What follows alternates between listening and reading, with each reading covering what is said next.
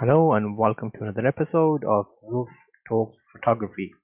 Today we're looking at lenses and what is the best lens to get for your new camera or new to you camera. So I've done a couple of videos about my cameras that I have. They're not the latest and greatest cameras, but I'm a big believer in you don't need the best gear to get good quality images. It's down to getting the right lens and the right body, but also your skill level. The more you shoot, the more photos you take, you'll actually find, but you'll find yourself relying less on the gear and more on your capabilities. So what I'm going to be showing you today is my Canon 5D Mark II, which I've done a separate video on actually saying, should you buy it in 2020? And I said, I think you should because it's a great all-round camera, good price. It's an old camera, yes, still very capable and gets great image quality. So this camera, I have a 50mm 1.4 lens attached. And that's a great lens in terms of what you get. So the 1.8 is also a good camera lens, 50mm.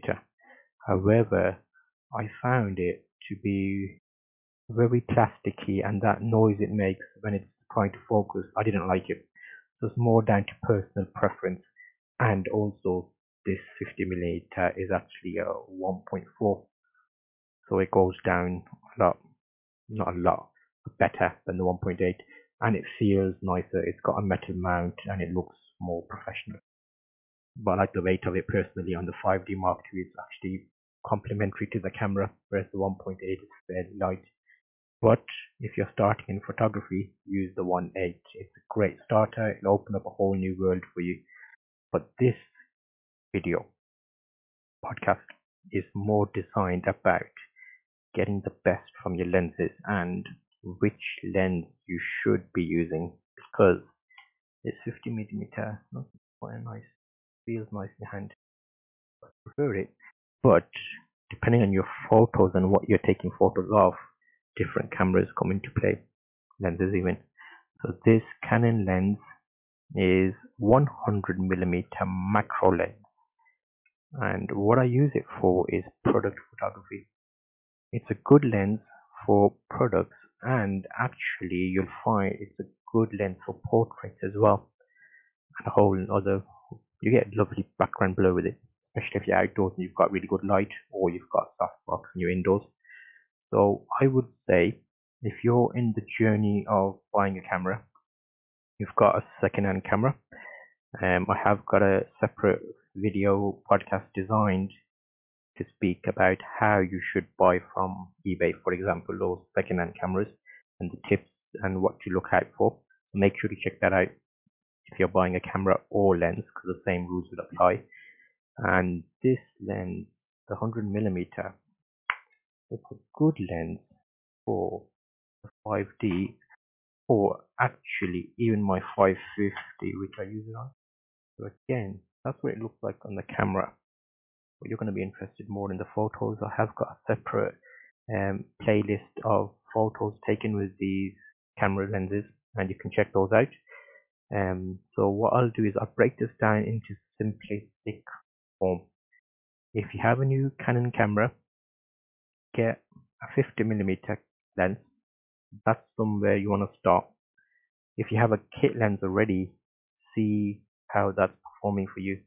How are you achieving the best from that lens? Are you taking loads of photos of outdoor events? Is lighting okay? You need something that needs to make it brighter? If you're taking photos indoor a lot more you need a lower aperture I've got a separate playlist of learn photography which speaks about aperture and ISO and um, shutter speed. So that will help you out if you're new to photography. Make sure to check that out. But it's always good buying cameras, buying lenses. Get to a point where you're comfortable with what you've got and learn the limitations. I've had my 550D, which is a T2i, for nearly 10 years and the only reason I upgraded to my 5D Mark II was because of the limitations. The 550D and the lens at the time I was using was a kit lens. 18 to 135 I think it was. That right? In the Canon one. I can't remember. That's quite bad. But that's the one that I ended up breaking the focus my um, ring on. But yeah so I basically got the new 5D because in catwalks I needed that better low light performance. I wasn't getting that from the 550 that was my limitation and that was a justified purchase. So two cameras are better than one for events and that kind of thing but lenses the more you have the more options you've got which is more reasons not to shoot. You have two good lenses. For example I class these two as prime lenses because I've got the 50 millimeter and the Canon uh, 100 millimeter. They're two lenses that go together very nicely for blogs especially. You get really good images that have that same appeal and appearance to them. So that's something if you're providing for a client it looks great.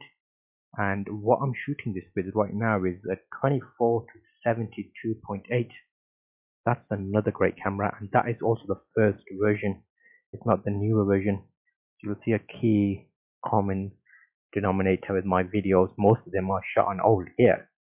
I've stopped upgrading because I don't need to upgrade anymore. Once you get to a certain level and you're happy with your photography skills you can get good results from old cameras.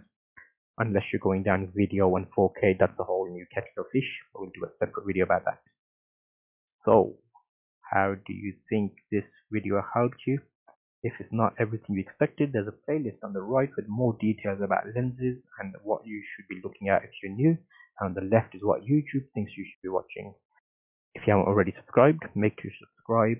These notifications come directly to you